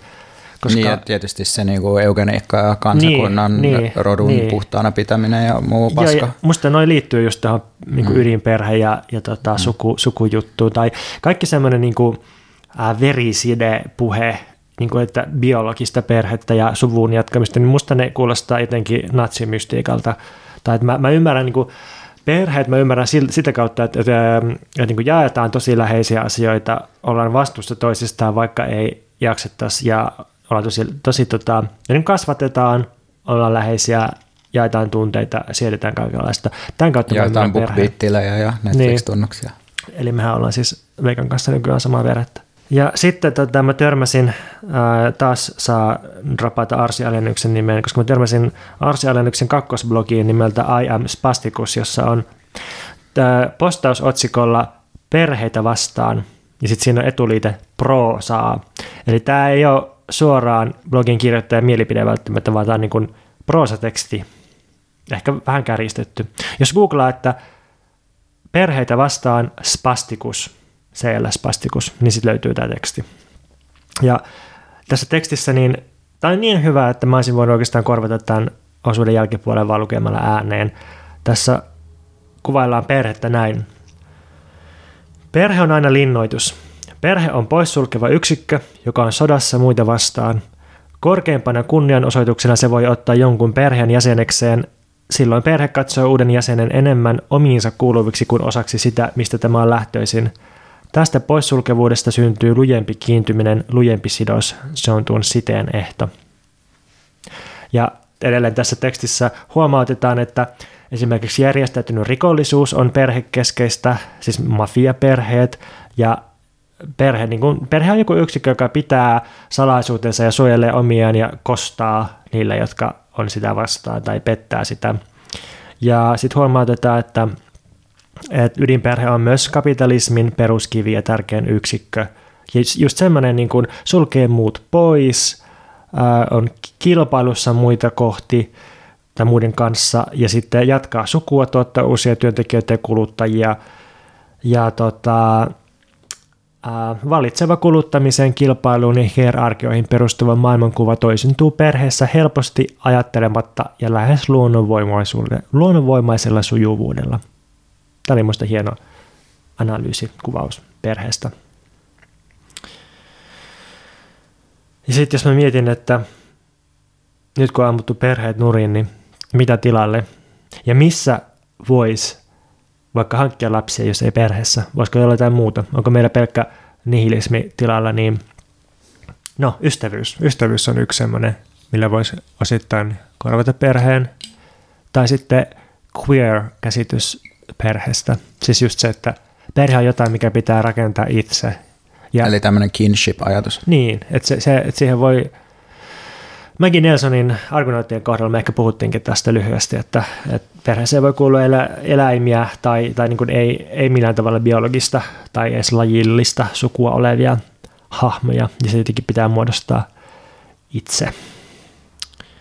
Mutta tota, koska me eletään tällaisessa ydinperheyhteiskunnassa, niin se on tietysti aika vaikeaa. Meillä ei ole instituutioita, jotka tukisivat tällaista omaehtoista perhemuodostusta.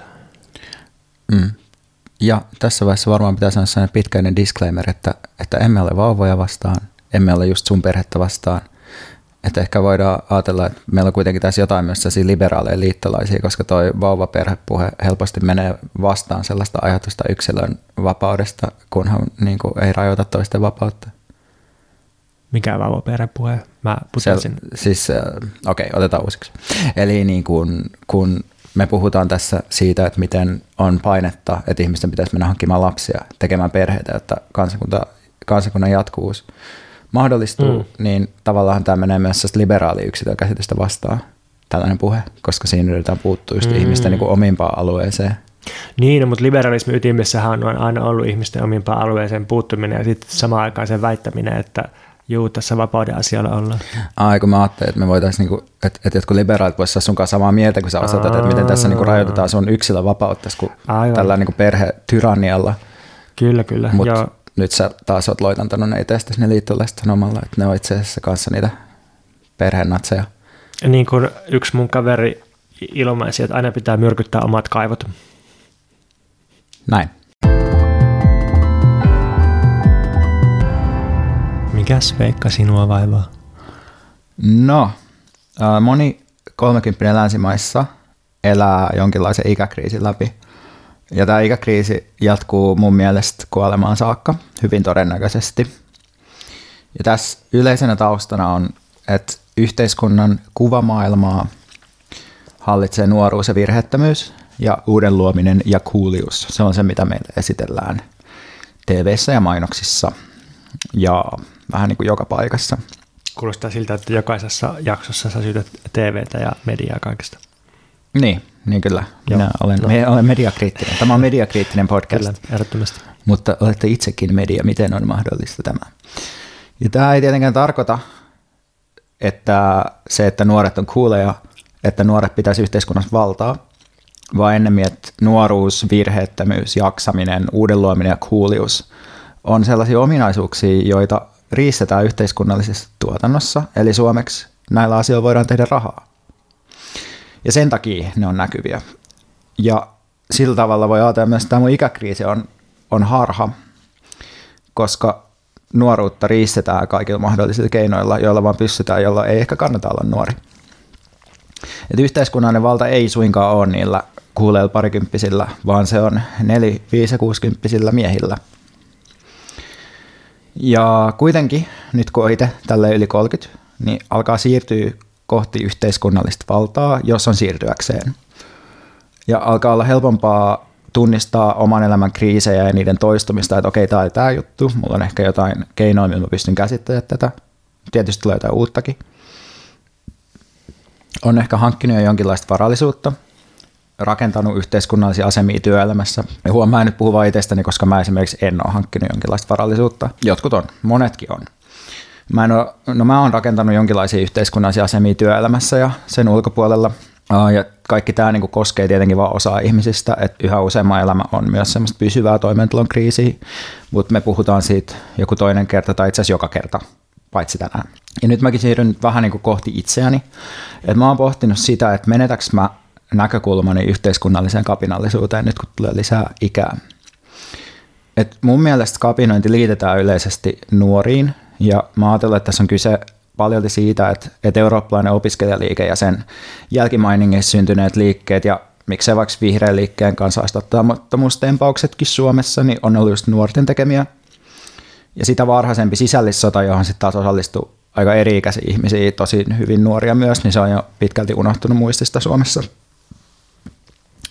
Ja nykyhetkellä niin kuin kumoukselliset liikkeet Suomessa on aika harvassa, öö, ja mutta että niissä niin kuin, on kuitenkin, jos ajattelee niitä liikkeitä, mitä on, niin niissä on harvoin nähtävissä jatkuvuutta, että vanhat siirtäisi oppeja eteenpäin nuorille, että olisi vanhoja nuoria, jotka toimii yhdessä.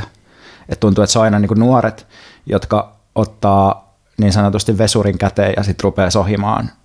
Ja, ja niin kuin, että nuorten pitää tehdä omat virheet uudelleen, mutta että, että nuoret on niitä kapinallisia kuitenkin.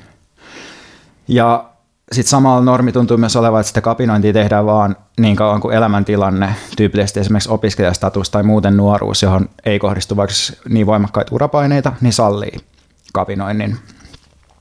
Sitten kun pitäisi tehdä lapsia tai ostaa asunto, niin se liike, missä se toimit, ei pystykään vastaamaan mihinkään oleellisiin tällaisiin turvan tarpeisiin. Ja niinpä ihmiset sitten katoaa näistä liikkeistä ja yleensä myös on siinä kohdassa ehtinyt jo polttaa, että se loppuu vähintään yhden kerran, usein useamman kerran. Ja mun mielestä esimerkki siitä, että miten huonosti pyst, niin liikkeet pystyy vastaamaan eri ihmisten tarpeisiin, on vaikka se, että minkään niin suurten demojen aikaa Suomessa ei koskaan tarjota päivähoitoa mm. niin kuin osana sitä semmoista tukiverkostoa, mitä taas demos voisi vaikka olla. Että et jos ajattelee, niin kuin, että mitä sä voit tehdä koe niin sä voit niin kuin joko jäädä hoitaa sun lapsia tai ottaa ne lapset mukaan sinne demoon mm, mm. tai niin kuin, lähettää sun puolison ää, sun puolesta sinne demoon tai silleen.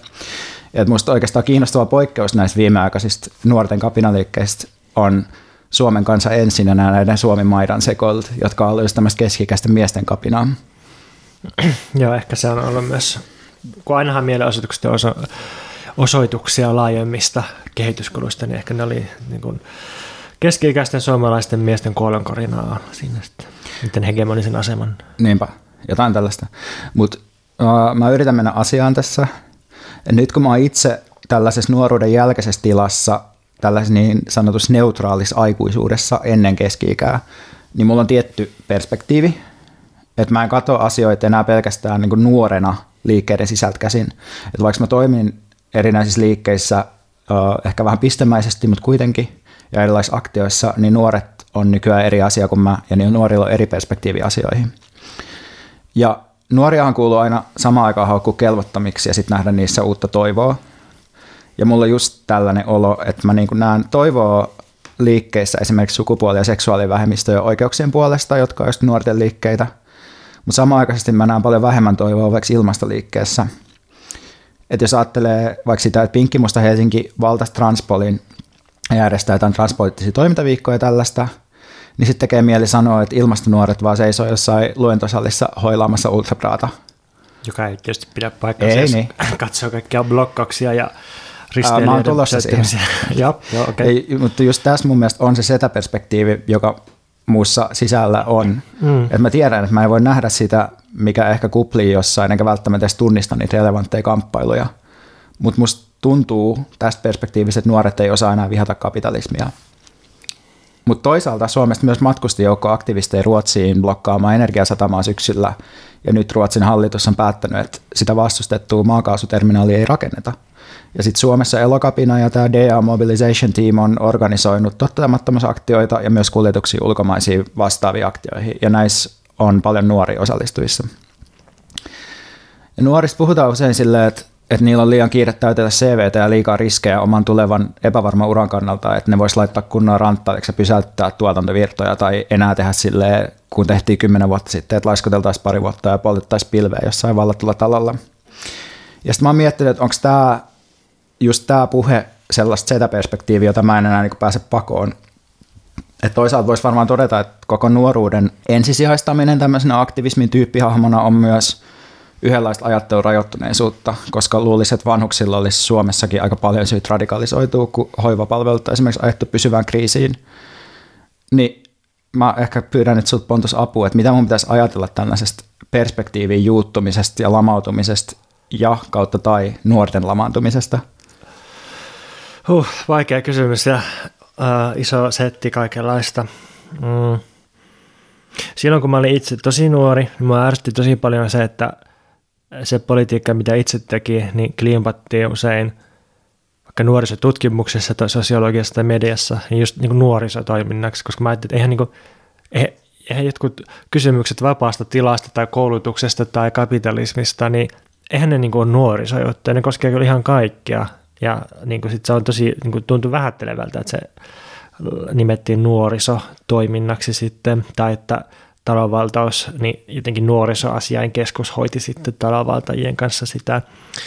Ja tota, kyllä mä nyt sitten ajattelen myös, että ja nyt kun itse on vähän vanhempi, niin en mä, en mä halua silti ajatella sitä ikäkysymyksenä tai minä nuoriso kysymyksenä, vaan jotenkin enemmän niin tilanteiden kautta, tai että jos nuoret päätyy tekemään jotain tai ei päädy, niin sitten se johtuu jostain muusta kuin siitä iästä tai, tai niin kuin siitä.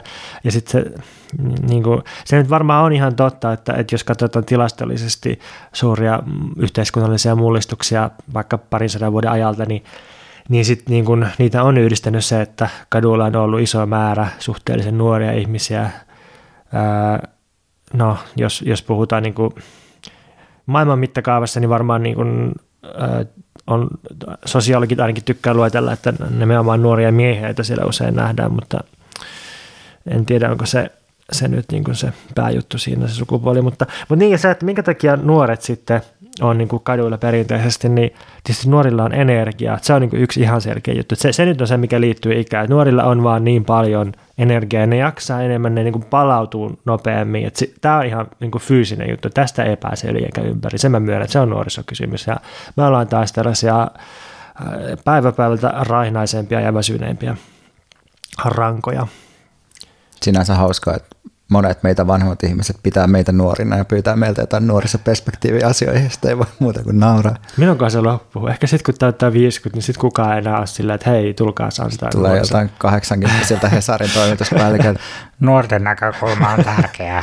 Siksi haluamme kutsua sinut Helsingin Sanomien ilmastopaneeliin. Aurinkoenergiaa vai tuulisähköä?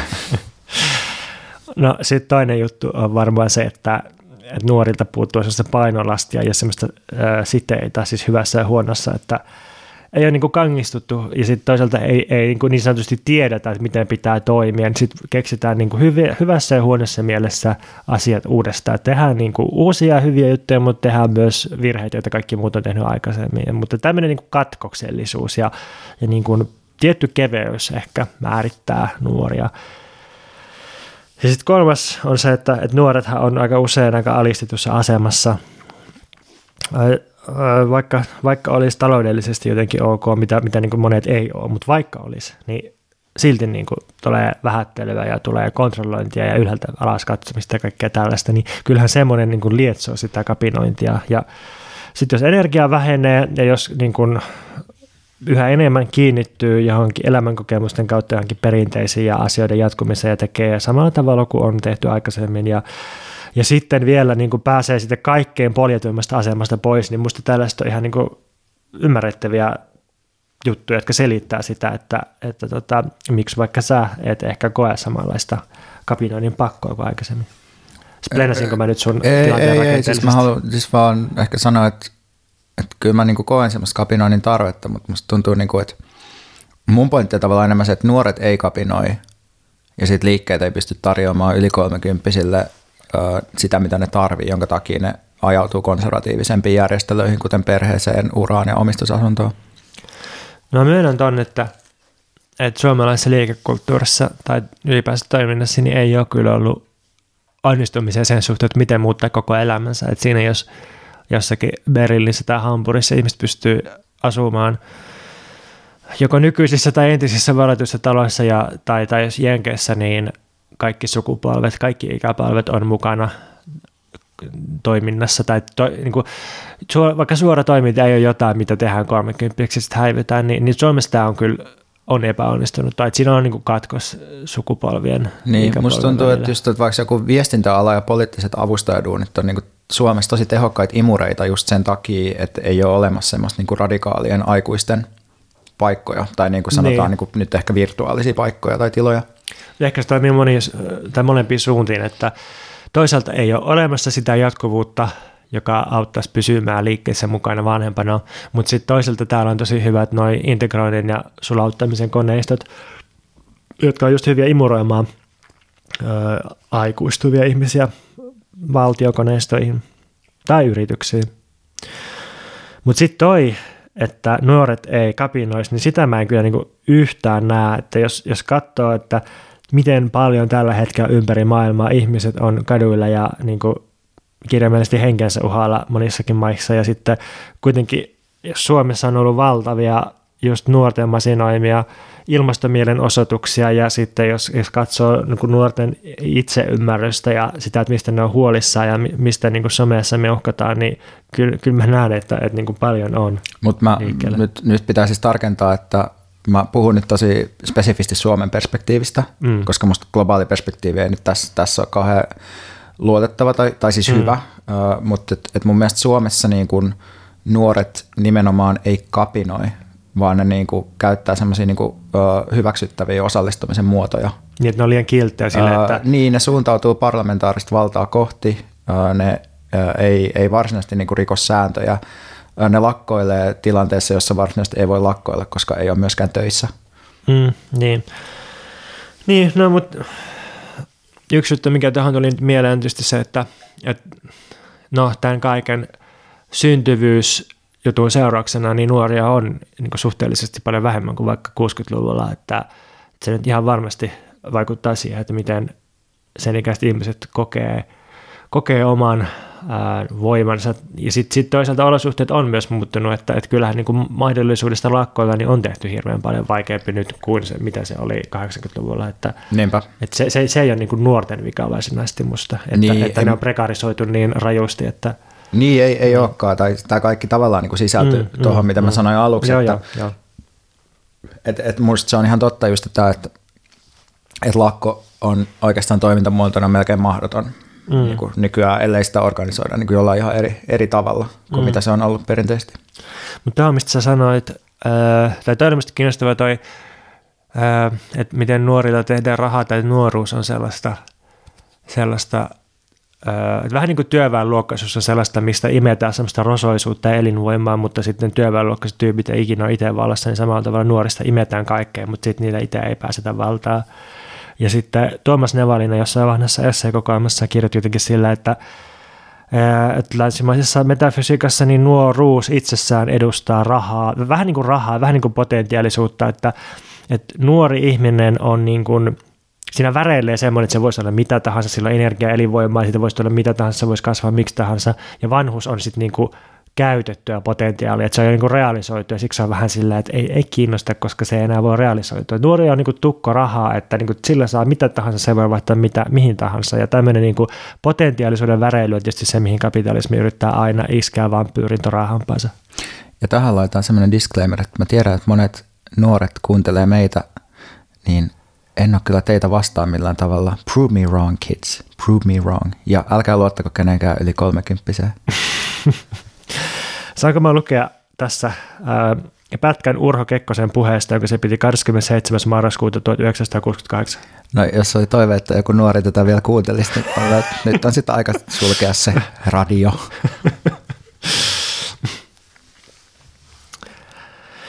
Kekkonen sanoi puheessaan vanhan valtauksen aikana tälleen. Silloin kun tietään vallitsevan ihmisen vapaus, tietään valitsevan ihmisen vapaus vaihtuu sidonnaiseen arkeen, on nuoruus takanapäin. Tämä tapahtuu yleensä silloin, kun opinnot ovat päättyneet ja tutkinnon suorittanut sijoittuu uralleen. Siinä hän milteen säännönmukaisesti joutuu vankkojen sosiaalisten seikkojen puristukseen, jolloin häneltä kysytään enemmänkin suojaväriä kuin ajattelemista – Hänestä tulee helposti liian sopeutunut ihminen, hän rasvoittuu ennenaikaisesti sekä henkisesti että fyysisesti. Tätä nurinkurista kehitystä seuratessa tulee monesti mieleen, että nuoruutta olisi jotenkin voitava pidentää. Musta ihanaa tällaista nuoruuden, ää, nuoren kosiskelua Kekkoselta ja sitten jotenkin tommonen, että ää, pressa fiilistelee 60-luvun lopussa, että että tota, joo, nyt niin kuin, jotta me saadaan kansakunnalle elinvoimaa, niin pidennetään nuoruutta ja niin kuin rasvoittuminen pois ja nyt me sitten montako, yli 50 vuotta myöhemmin ollaan sillä, että, nuoruutta todellakin on pidennetty ja niin kuin, se ei pääty koskaan ja myöskään siihen liittyvä ahdistus ja epävarmuus ei pääty koskaan. Kekkonenhan oli myös vuosisadan haltuunottokone. Se oli todella taitava kapinallisten liikkeiden hallinnoja ja tavallaan myös tukahduttaja muun muassa ottamalla kommunistit eduskuntaan. Ja tässä, ää, siis hallitukseen. Anteeksi, hallitukseen. Ja tässä mielessä niin joku Sauli Niinistö tuntuu hirveältä setäilijältä, että ei niin kuin, en mä voisi ajatella, että jos olisi joku vanhan valtauksen rinnastuva tottelemattomuustapahtuma, niin Sauli Niinistö olisi että hyvää nuoret ja näin sitä pitää, älkää rasvoittuko vaan vallatkaa. Eikä kuitenkin ole niin, että nuoruus on vain pieni askel matkalla hautaan. Mennäänkö suosituksiin? Mennään. Kumpi suosittelee ensin? Suosittaisi sinä. Okei. Okay. Mä suosittelen kapinoiden ja kansannousuja seuraamista ympäri maailman. Et tässä kun Veikka nyt peräänkuulutte sitä kapinointia, niin voin tässä luetella, että Hongkongissa pari miljoonaa ihmistä on osoittanut mieltään Kiinan autoritaarisuutta vastaan jo puolen vuoden, yli puolen vuoden ajan. Eli nämä on sekä kapina että lomasuosituksia. Sitten Santiagossa on käyty luokkakulmasta taistelua elämän taloudellista kuristumista vastaan. Oliko nyt Santiagossa vai koko Chilessä, niin 19 ihmistä kuollut näissä protesteissa. Ecuadorissa on osoitettu rajusti mieltä polttoaineen hinnan nousua vastaan. Beirutissa käynnistyi liike WhatsApp-verosta ja sitten se laajentui yleiseksi protestiliikkeeksi. Indonesiassa, Irakissa, Haitissa on marssittu ja taisteltu korruptiota vastaan. Kolumbiassa on ollut käynnissä laaja opiskelijaliike. Barcelonassa on mellakoitu Katalonian itsenäisyyden puolesta. No Pariisissa nyt on vuoden ajan äh, säännöllisesti keltaliivit protestoinut Macronin uusliberalistista hallintaa vastaan. No Lontoa tunnetaan nyt siitä viime aikoina, että elokapina liike on käynyt epädemokraattista fossiilikapitalismia vastaan. Sitten voitaisiin luetella Moskova, Guinea, Algeria, Egypti ja Rojava. Äh, ihmiset nousee kaikkialla maailmassa otsikoi verkkolehti toimitus.co, joka on sitä mieltä, että, että nämä, nämä tota, yllättävät vastarinnan taskut, jotka moninkertaistuu ympäri maailmaa, niin jotenkin linkittyy toisiinsa, että, että ihmiset kuristumispolitiikan edessä menee kadulle ja kohtaa poliisit ja hallitukset ja yrittää kaataa vallat. Ja me itse asiassa eletään keskellä vallankumouksellisten tapahtumien sarjaa vähän niin kuin arabikevään aikaan tai vuonna 1968 tai 89. Tähän väliin täytyy kyllä sanoa, että milloin anarkistit ei olisi ollut sitä mieltä, että nyt on hommat nousussa ja people are on the streets. No mitä sanot siihen, että myös Hesari otsikoi, että miljoonat lähtivät kaduille vaatimaan muutosta. Miksi kaikkialla maailmassa osoitetaan mieltä just nyt? Niin, Hesarissakin on kyllä huomattu kapitalismin kriisi viime aikoina. Se on ollut, se on ollut kyllä ihan, ihan positiivinen Joo, kehitys. ilahduttavaa kehitystä. Mutta tämä oli itse asiassa tosi hyvä tämä Hesarin juttu tuolla äsken lukemallani otsikoilla. Hesari kertoo, että esimerkiksi hongkongilaiset ja katalonialaiset on viestitellyt keskenään taktiikoista ja sitä kautta on levinnyt toi, toi taktiikka, että blokataan lentokentät massoilla. Ja se, sehän on ihan niin kuin todella dramaattinen aktio itse asiassa, niin kuin on juna-asemienkin. Kaikki liikenneasemien blokkaukset, niin se tuottaa konkreettista haittaa ja todellakin pääsee otsikoihin ja saa niin kuin, ää, laitettua iskun kaupungin taloudelle ja myös maan taloudelle sitä kautta. Tästä tulee mieleen Asad Haiderin anekdootti siitä, miten samanaikaisesti kun uh, jossain Twitterissä joku aktivisti totesi, että palestiinalaisilla on niin privilege suhteessa amerikkalaisiin mustiin, niin Fergusonin sissit ja palestiinalaiset sissit vaihteli kuulumisia siitä, että miten voi suojautua kyynelkaasulta. Niin toi on hyvä just. Liittoutumista ja, ja niin kuin taktikoiden vaihtamista, eikä sitä, että kumpi on alistetumpi kuin joku muu. Hesari pohdiskelee sitä, että minkähän takia vaikka mielenosoitukset, siis rauhanomaiset mielenosoitukset, niin ne on koko ajan lisääntynyt, niin minkä takia ne ei saa sitten aikaan muutoksia yhtä tehokkaasti kuin aikaisemmin. Ja sitten siinä esitetään mahdolliseksi syyksi niin kuin tukahduttaminen, siis, siis sekä raaka, brutaali tukahduttaminen, että sitten, sitten semmoinen niin hienovaraisempi hallinnointi. Ja tota, musta oli myös kiinnostavaa, että tässä Hesarin jutussa pohdittiin johtajuutta niin kuin hyvänä ja huonona asiana tai johtajuuden puutetta liikkeessä, että ää, että jos liikkeessä ei tunneta johtajia, niin okei, niitä ei voida toimita vankilaan, niitä ei saada vastuuseen. Liikettä ei pysty romauttamaan sillä. Mutta sitten toisaalta, jos liikkeellä ei ole organisaatiota tai, tai mitään niin kuin suuntaa antavia rakenteita, niin sitten liikkeet, liikkeet ei ole myöskään kovin, kovin tota kestäviä ja, ja ne ei niin kuin, ää, pysty välttämättä pitämään yllä niitä paineita tai kanavoimaan niitä miksikään rakentaviksi. Niin, tämä oli jännä, että, että kun just – puolitoista vuotta sitten julkaistiin se mun ja Anton Montin kirja näistä kysymyksistä, niin nyt sitten Hesarissa pohditaan tätä arvovaltaisten professoreiden suille tätä samaa kysymystä. Onneksi Suomessa ei nyt ole mitään kapinaliikettä, koska tätä juttua ei takulla olisi kirjoitettu samasta näkökulmasta, jos Suomessa olisi jotain tällaista liikehdintää. Niin, tähän siis tämä, tämä juttu on kirjoitettu siitä näkökulmasta, että miten löydämme johtajuutta näistä järjestäytymättömistä vihan ilmauksista, tai niin kuin, että halutaan se, että tulee, tulee niin kuin vahva organisaatio, joka saa ne vallat nurin ja niin kuin yhteiskunnan muutokseen, mutta jos Suomessa olisi tällainen tilanne, niin Hesari olisi silleen, että ei, että, että siellä nyt on väkivaltaista yhteiskunnan vastaista toimintaa kaduilla. Niin, ja Tommi Hoikkala ehkä pohtisi, että tässä on varmaan kyse siitä, kun Jakomäessä ei ole ihmisillä varaa bussilippuja. Perin ikävää. Mitäs sä suosittelisit?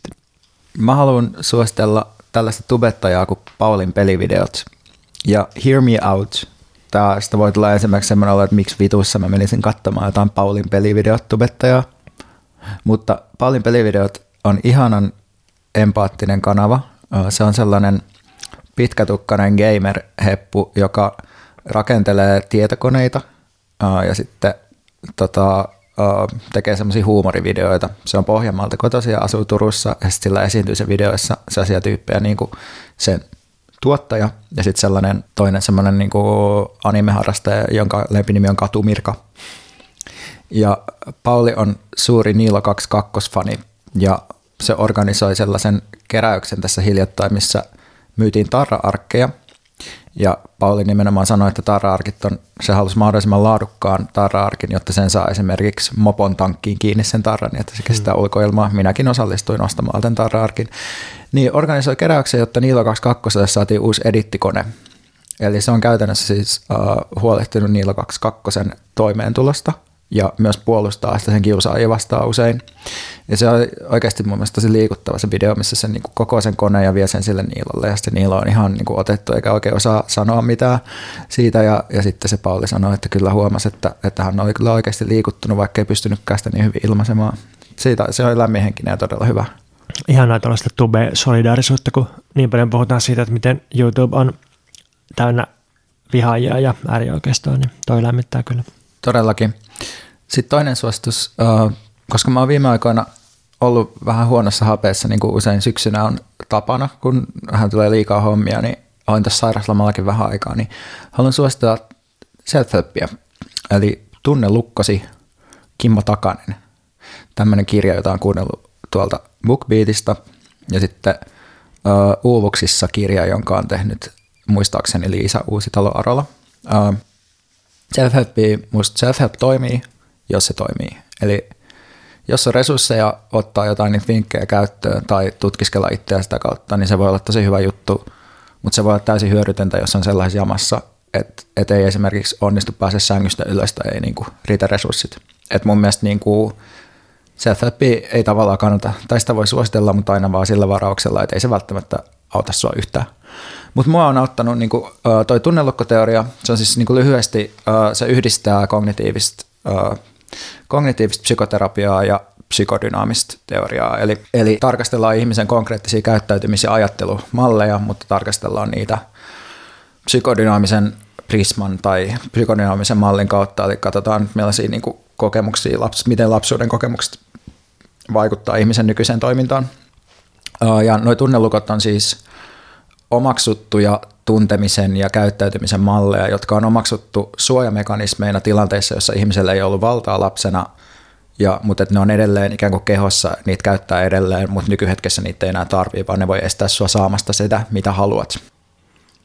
Mulla on tässä auki mun tekemä tunnelukkotesti, jonka Veikka mua masinoi tekemään. Ja tämän mukaan mun tunnelukot on – Vaativuus, ulkopuolisuus, vajavuus, rankaisevuus, emotionaalinen estyneisyys, hyväksynnän haku, uhrautuminen, pessimistisyys ja epäonnistuminen. Ja voit käydä itse testaamassa osoitteessa tunnelukkosi.fi. Lähetä meille ig sun tunnelukot. Voidaan sitten lueskella niitä. En kyllä lupaa, tai lupaan itse asiassa, että ei käydä niitä läpi lähetyksessä. Mutta mut jos haluatte, että käydään, niin saatetaan käydä ja etsin niihin avaimia yhdessä. Niin, totta, voidaan avata tunnelukkoja yhdessä. Kollektiivinen psykoryhmä, dynamiikka, kognitiivinen skeema, behavioraalistinen psykoanalyysi, skitsoanalyysiteoria, ei kun ana, mikä terapia, joo, siihen me ryhdytään. Siinä huomasikin varmasti, että millaisella ammattitaidolla tätä hommaa tehdään. Tervetuloa Mikä meitä vaivaa podcastin osuuteen. Tätä runoa et ehkä haluaisi kuulla, mutta kuulet sen silti. Me ollaan käytetty läpi jo muutamia uh, runoja, jotka minä Veikka olen vapaasti valikoinut uh, itse asiassa Poesia Kustantamon kirjoista ja sillä linjalla jatketaan myös tänään. Tänään on meillä luvussa Poesian esikoiskirjailija Jouni Teittinen, hänen runokokoelmansa Sydäntasku, joka on myös Hesarin esikoiskirjapalkinto ehdokkaana. Ja mä luen täältä nyt yhden runon. Korva napsahtaa auki ja yön jylinä nyt kähtää lähemmäs, kun kävelet nukkuvalta koneelta. Kohti kaukana väreilevää terminaalia. Aina vain korva avautuu ja tuuli puhaltaa. Onttoja sylintereitä pitkin kenttää ja verho liukuu sivuun. Ja valo liukuu huoneeseen. Et muista olleesi oikein missään, että mitään puuttuisi. Mutta verho jatkaa siirtymistä ja huone kirkastumista ja tuuli puhaltamista ja terminaali kasvamista ja korva avautumista ja kuva valottumista. Aipas hieno. Joo, mä avasin satunnaisesti ton kokoelman, sitten luin ton ekana ja että tämähän oli siisti. Sitten mä rupesin katsoa muita runoja, mutta sitten lopulta mä päädyin siihen, että kyllä mä ton haluan kuitenkin sitten lukea tässä. Toi kokoelma on musta hienolla tavalla, no kai sen pakko sanoa hienovarainen ja siinä ei ole semmoista ironiaa ää, tai mitään, mitään niin poseeraamista, se on tosi, tosi taitava. Ja sitten pidän siitä, että miten siinä tarkkaillaan etäisyyden päästä lapsuutta ilman mitään nostalgiaa, vai jotenkin, että vaikka se lapsuus on etäisyyden päässä, niin se on silti jollain tavalla edelleen käynnissä. Joo, joo toi on musta, uh, niin kuin, no täytyy nyt sanoa tähän myös tämmöinen jääviysjuttu, että on tuntenut Jounin aika pitkään, ja silleen musta toi on niin kuin tosi sen ihmisen näköistä tekstiä tavallaan, että, että se on just tuntuu silleen aika vilpittömältä ja semmoiselta niin kuin tavallaan suoralta, vaikka tavallaan vähän vinolta, mutta et, et se on niin, no okei, okay, kuulostaa suoraan, mutta vino. No silleen, miten nyt sanoisi, joo, niin, joo, että joo, silleen joo, vähän hajataittunut niin kuin joo, kokemus siis... tai jotenkin silleen, mutta että, että se Jouni on kuitenkin semmoinen niin kuin pitkäaikainen niin kuin kirjaisuuden teoria ja filosofia harrastaja, mutta se ei näy tuossa niin kuin minä doppailuna tai mm. semmoisena niin kuin kikkailuna, vaan ehkä enemmän niin kuin sellaisena niin kuin ajattelutapana, missä niin kuin asiat jotenkin, jotenkin silleen oudosti läsnä nykyhetkessä, mutta sellaisella just taittuneella tavalla tai jotenkin silleen. Mun yksi tuttu kuvaili tätä kokoelmaa sillä, että tässä on sanomisia, tai miksi näitä nyt voisi kutsua säkeiksi, kohdiksi, jotka niin on juustoisuuden, se, se niin mozzarella-pallon rajalla, mutta sitten ei kuitenkaan luiskaida sinne mm. mozzarellan sisään. Niin tämmöinen, että sinun on laskettu aikaa, jotta laskisit sen menemään. Niin toi, toihan voisi olla niin semmoinen... Tommy Taberman. Niin, mutta sitten sit, sit se ei, ei mene kuitenkaan siihen, että se, se niinku, ei, ei niinku kuitenkaan klimppiydy kliseeksi, vaan että se, se on aika, aika toimiva kuitenkin sitten. Joo, joo ja siis toi niinku tuntuu myös tosi semmoiselta niinku työstetyltä kokoelmalta, että ne, niiden runojen niinku yhteydet toisiinsa on aika merkittäviä, tai silleen, että että yksittäisen runon lukeminen tuosta on vähän väkivaltaista, koska ne sarjat on välillä sellaisia, että ne niinku tuntuu ikään kuin yhdeltä runolta. Mun tekisi mieli lukea toinen runo, joka ehkä myös liittyy tähän, minkä sä luit. Lue vaan. Lapsuuden oksilla ympäröity huone, sen lehtiin peittyneet kammiot ja hiljaisuus, joka ei lakkaa laskeutumasta, kuin lumi hiekalle, harson päälle putoava harso, jonka takaa vaivoin erottaa tutut piirteettömät kasvot huuruun piirtyvän nenän. Sellainen oli se. Mä ajattelin, että me ei aina olla niin hyvin mainostaa, niin mainostetaan nyt ihan saatanasti kaikkea yhdellä kerralla. Eli käy antaa meille viisi tähteä iTunesissa, käy antaa meille viisi tähteä Facebookissa, lähetä meille inboxiin viestiä Facebookissa, lähetä meille inbox-viestiä Instagramissa, lähetä meille sähköpostia osoitteeseen mikä meitä vaivaa at gmail.com, käy kirjoittamassa meistä arvio iTunesissa, käy ryhtymässä meidän Patreon-tukijaksi viidellä dollarilla ja kymmenellä dollarilla. Osallistu meidän sähköiseen lukupiiriin Pontuksen esseekirjasta Patreonissa. Kerro kaikille sun kavereille tästä podcastista, kirjoita Hesariin tästä podcastista, kirjoita Imageen tästä podcastista, jaa meidän kaikki jaksot sun kaikissa sosiaalisissa medioissa. Kerro sun mummolle tästä ja kuuntele sitä yhdessä, tätä podcastia yhdessä sen kanssa autossa. kerro Jumalalle tästä podcastista sun iltarukouksessa. Mikä meitä vaivaa maksimalismin puolesta.